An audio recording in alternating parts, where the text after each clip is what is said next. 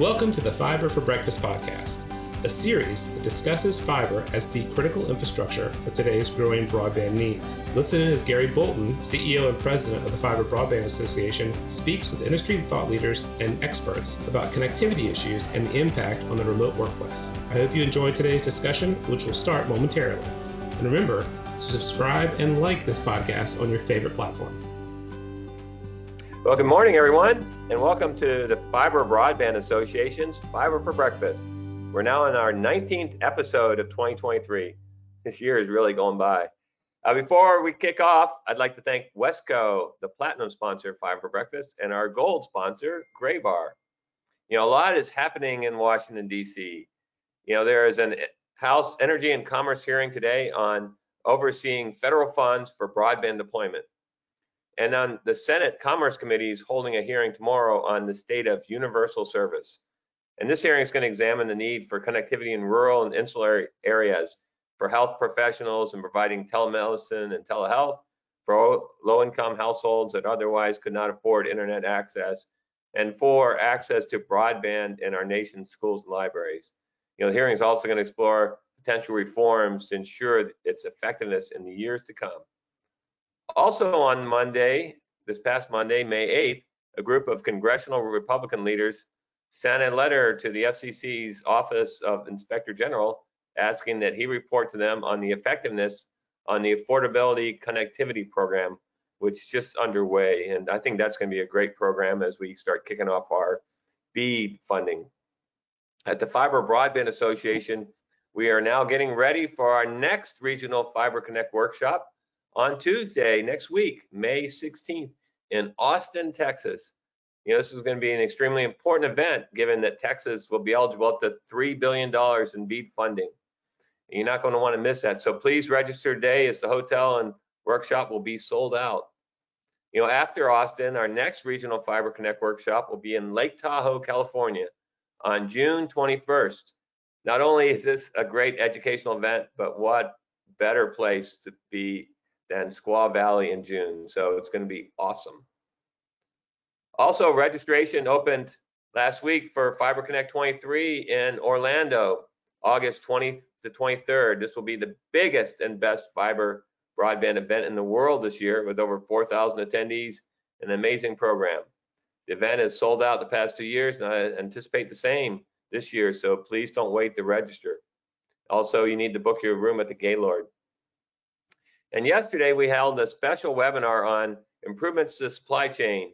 The Fiber Broadband Association Supply Chain Working Group provided an update on what's going on with the fiber industry supply chain. So if you missed that, you can catch the replay on our website under webinars. And then please join us tomorrow, Thursday, May 18th. That's next week. Please join us next week because that's my anniversary.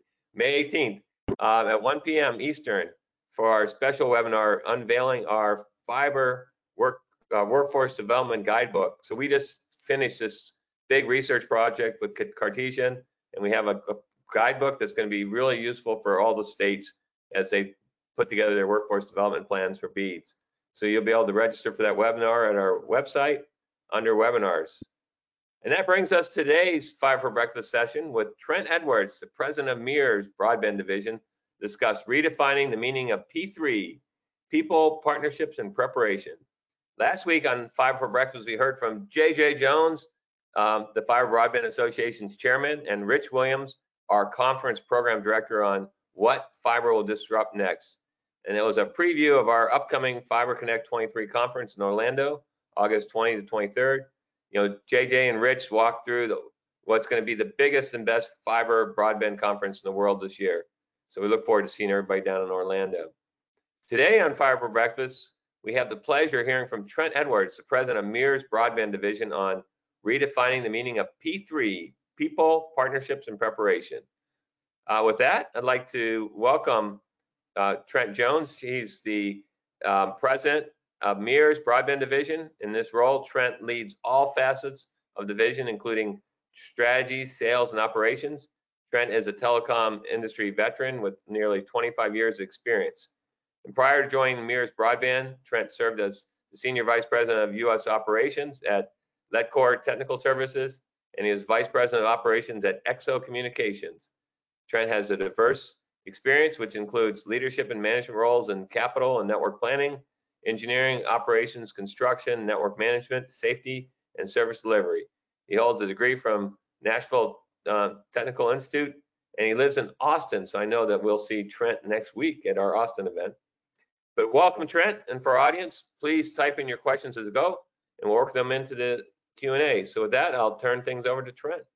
Hey, thank you, Gary, and you know, thanks to the entire FBA team, uh, West Wesco and Graybar for doing this, and thank you for this opportunity. Uh, as we, you know, as I speak today, uh, uh, will I wanted to send out a quick poll prior to starting the discussion, so you all should see that if you would uh, go ahead and place your uh, vote on uh, on the uh, poll question. But as I uh, as I start, uh, you know, this is a very exciting period of great builds coming up, and I am not going to speak from just totally the uh, the Mears perspective, but hopefully for all contractors and kind of our involvement in what's taking place.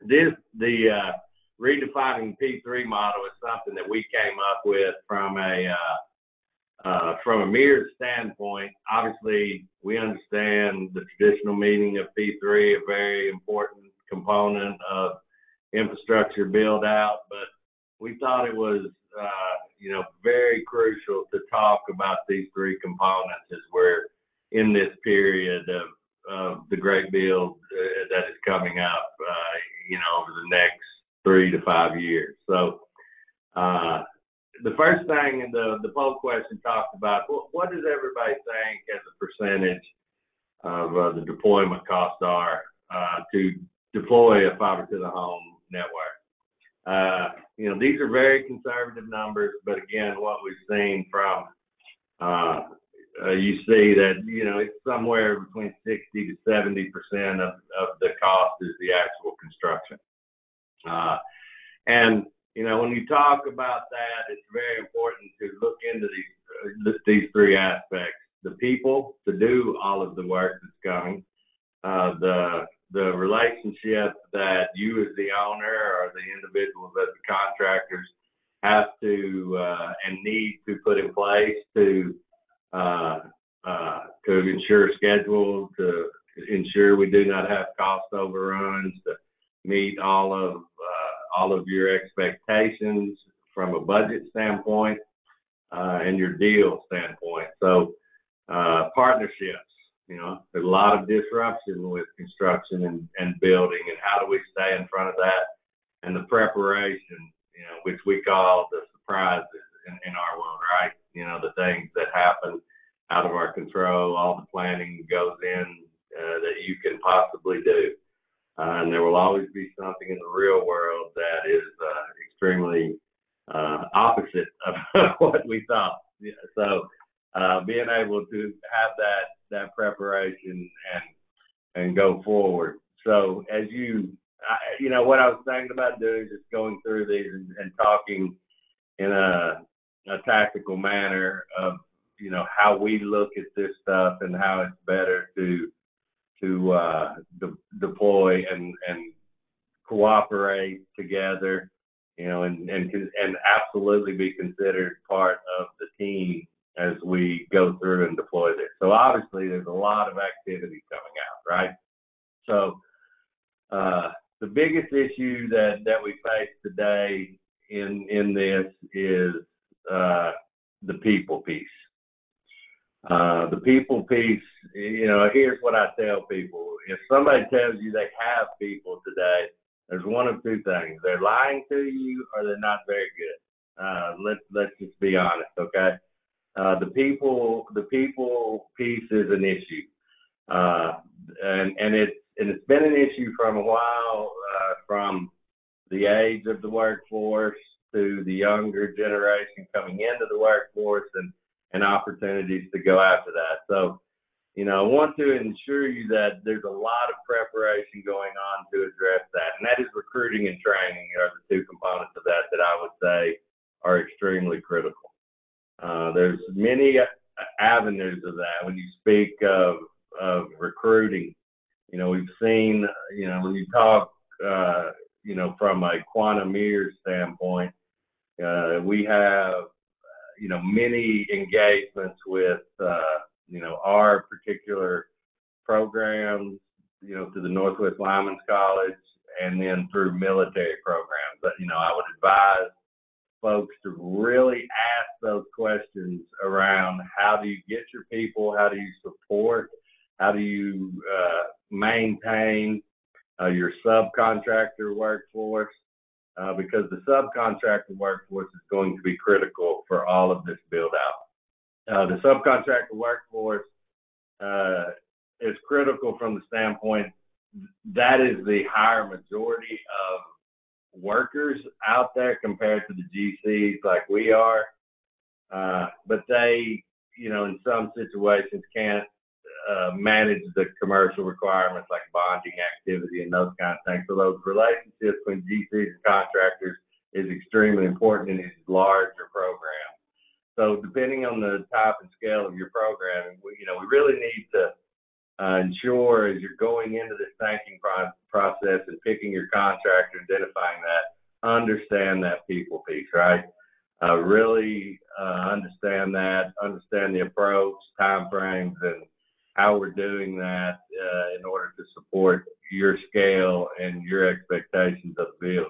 Second is partnership. You know, I submit to everyone that, you know, these partnerships are crucial. Uh, and, and what I would like, you know, there's a lot of a lot of scenarios, the traditional approach to a build out where contractors are brought in late in the game through an RFP process because it is the most expensive fee. Uh, we don't apologize, you know, that, that, that we are a business, we want to make money, but we don't make the money that people think we make. Uh, there are very thin margins on our world, and it is extremely important to get uh, contractors involved and engaged earlier historically than what we've done. You know, there's going to be a shortage of contractors, not in the, the true definition of shortage, but time frames to get it. People are going to start choosing who they want to work with, uh, how, how, you know, the best partners to work with and how we do that the benefits of going up front are like the community engagement piece. Uh, you know, letting the community, uh, the municipality, the city understand what's going to take place. Uh, you know, there's there's going to be people out there building. It's going to be disruptive. Uh, it's going to impact school zones. It's going to impact traffic. Uh, but there's a huge benefit coming from that in the planning uh, around that. The design, the topography, you know, how are you planning on, you know, deploying your network and how's the best way to do that for resources around that and the approach uh, to do that. Uh, notification, you know, how are we, uh, how are we notifying the public when we're coming into their areas and understanding the, the, the uh, entire approach. That is huge. And, you know, historically, uh, you know, you get a design, uh, a lot of assumptions are made, having boots on the street, walk these routes, understand what actually can be constructible. Uh, you know, you don't you don't want the surprises, as we talked about earlier, and that leads into the preparation piece, right? So, uh, do you want to put up that other poll question now, please? Okay.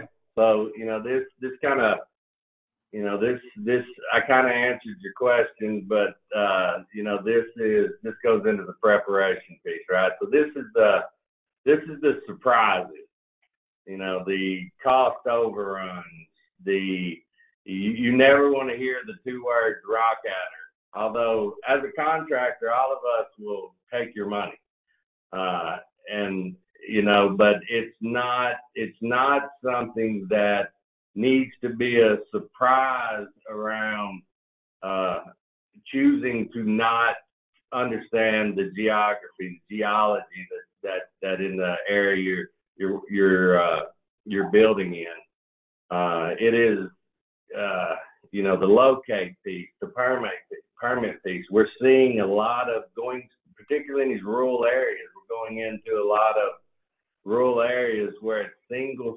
individuals that maintain their, you know, plant documentation.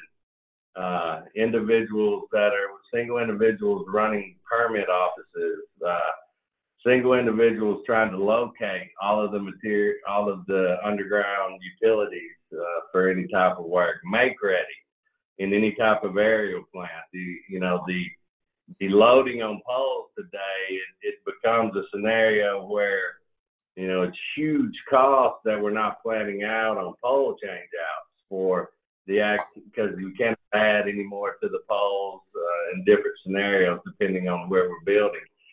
Uh, we make the mistake as contractors to say it's cheaper in the long run to build underground in a lot of scenarios when we're talking about aerial with all these things. It is absolutely not cheaper, uh, but it costs less in certain scenarios. So it's very important to understand that and, and the scenario you're building. And you may be an owner that has your own pole line. You may be an owner that has your own right of way, and this may not apply. But when we get into you know, to the tier two, tier three cities and the rural areas, we're seeing a lot of this take place. So the preparation is uh, key. Uh, you know, I'd say, you know, with all of this, you know, the whole pitch is we, we just we need to understand the construction and what is actually taking place out there, and be ready for us because we need to be ready for you uh, as we continue to grow into this money releasing and the huge investment that's uh, taking place. Uh, not, you know, I've not close on the ISP and the community partners. You know, this is something that we as a construction company have to engage with. Uh, we have to ensure that everybody's aware of what's taking place to help the owner and to help us continue to keep runway in front of us and keep everything on track.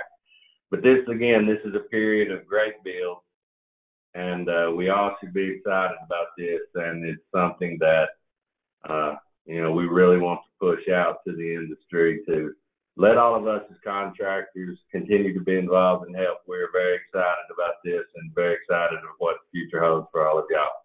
I finished it in one minute less than my time, Gary. I hope that was uh, okay for questions.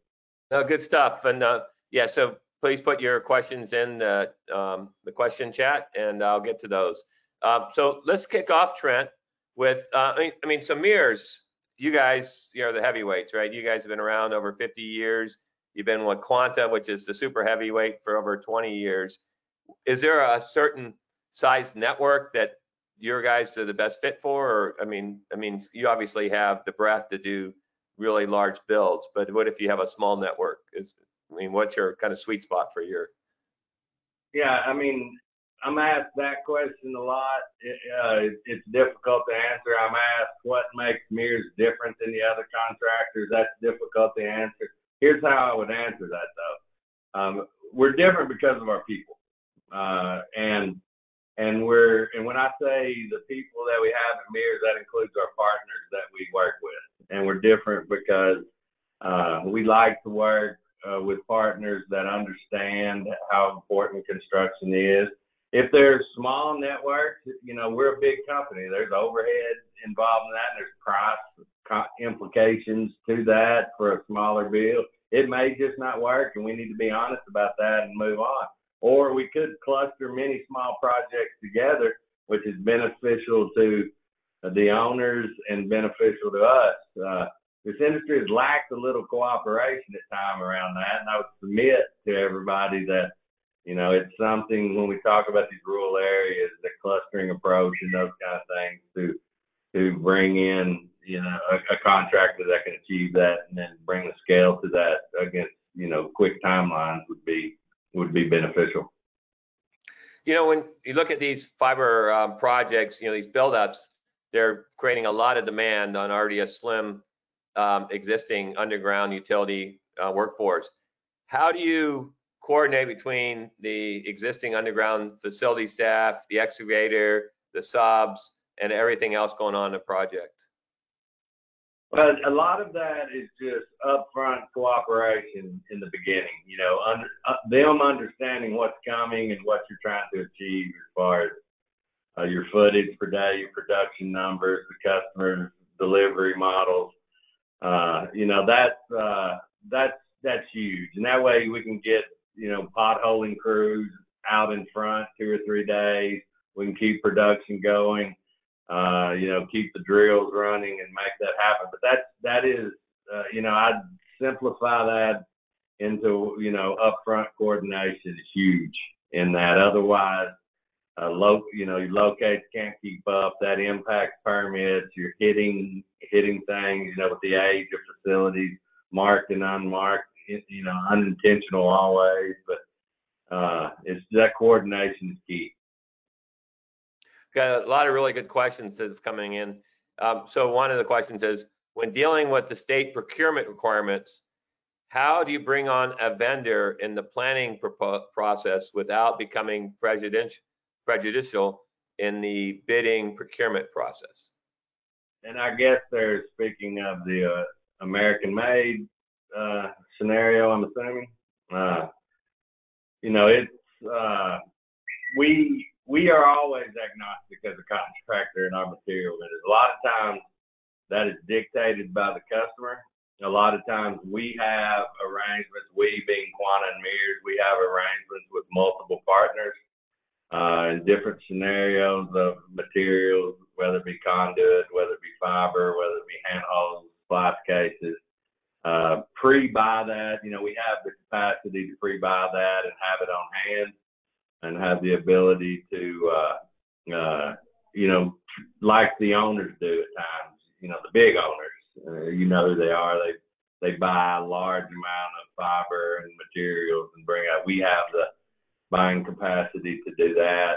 Uh, and, you know, and if it's not a matching scenario through these coordinations and partners, uh, you know, we have the ability through previous arrangements to navigate that and get that. And um, also, one of the questions came in is, what are you seeing on average uh, on cost savings on aerial versus buried? That must vary pretty widely, huh? Yeah, I mean that's uh, I mean, that's a uh, aerial is cheaper.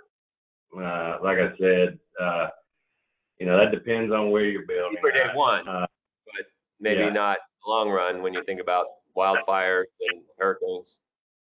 Yeah, I mean that's a that's a loaded question. I mean, I, I mean it's it's substantially cheaper when you look at it binary, black and white, right?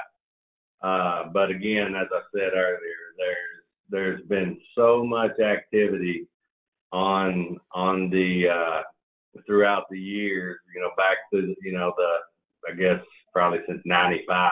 You know, when the CLECs arose, and uh, you know, particularly in the metro areas and, and uh, suburban areas, not so much in the rural.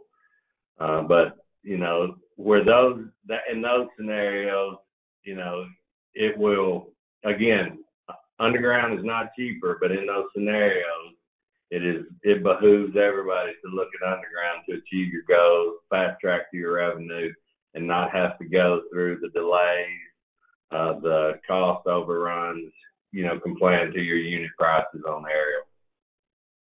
Now you were saying that people, I mean, one of your the Mears differentiations is your people, and I've seen firsthand the, you know, um, the family oriented business. You know, both at Mears and Quanta, very very family oriented. Um, but the Lazy Q Ranch is that? I mean, is it your people are just better trained? Can you talk about how you have the best people? Yeah, and we're bold about that. Uh, you know, I mean, we've invested in the Lazy Q Ranch, and thank you for bringing that up. I had that as a uh, in my training, and uh, I was trying to stay on time and went right past it. But yeah, for everybody that doesn't know, you know, we have you know a couple thousand acre ranch in uh, La Grange, Texas, uh, that is set up for uh, all of our training, uh, you know, all of our disciplines within Quanta. Uh, you know, there is a you know many many acres dedicated to telecom, uh, live environments uh, where we can train uh, you know, get our aerial certifications, our underground certifications, our splicing certifications, uh, even you know to the drop type activity, R and D with different partners on things. We always welcome that and anything innovative around the industry. Uh, but yeah, you know we we have deep relationships with uh, the military. We have uh, the Northwest Lineman's College and Lazy Q Ranch. So you know it's complete housing, you know, food three meals a day, entertainment at night, you know, laundry rooms, uh, entertaining at night. you know, just it's all clean. It sounds like fun. Yeah, no, it's all clean fun, full table, shuffleboard, you know, games, that kind of thing. You know, this is you know completely live environment, safe environment. Uh, you know, one week, two week, months training uh, that they can stay on site and be dedicated to the training. Hey, um, so I got to sneak this question in from my friend Kevin, but can you? I mean, it's really hard. I get this question a ton as people are trying to plan with inflation. What kind of inflationary factors are you looking at over the next one to three years? Is it five percent a year, ten percent a year? I mean, what should people plan on? Yeah, I think it's probably somewhere in that five percent. Five percent. And is, is is that what you what you see from last year to this year?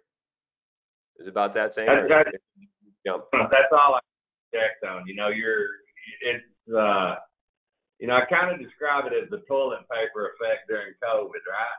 Uh, there was a huge push. You got to buy all this stuff now. You have to, and uh, and you know we all fell into it and uh I don't think it was anybody's fault it was just we were anxious of what was happening and trying to understand uh so I don't I don't I can only assume you know I think there there is I think it's fair for me to say that um uh materials are going to be a problem uh I don't think it was a problem as fast as as we thought so I, I don't know if we'll see that in the coming year, but it definitely, you know, 24 and beyond. What about equipment? I mean, I've seen, heard a lot of contractors, you know, that trying to find equipment has been really hard. They, yeah, I, again, uh, you know, I'm not uh, an equipment guy. When I talk, you talk about, you know, the the actual network gear. I'm not the I'm expert. Like, you know, the directional bores and backhoes and oh, you know. Yeah, yeah, yeah. So, uh, yeah, when you're talking about that, look, Quanta has the third, fourth largest fleet in the United States of America. We plan ahead on that. You know, many different divisions within Quanta uh, that we transfer and move equipment around and the ability to buy. That that is uh, not an issue for us in the event we need to get equipment. Another big competitive advantage is you have a big fleet and you have ways to pull that together when you need it. Absolutely. Yeah. Our, look, our I, I'm very very bullish to say our biggest issue is continuing to develop and and recruit people.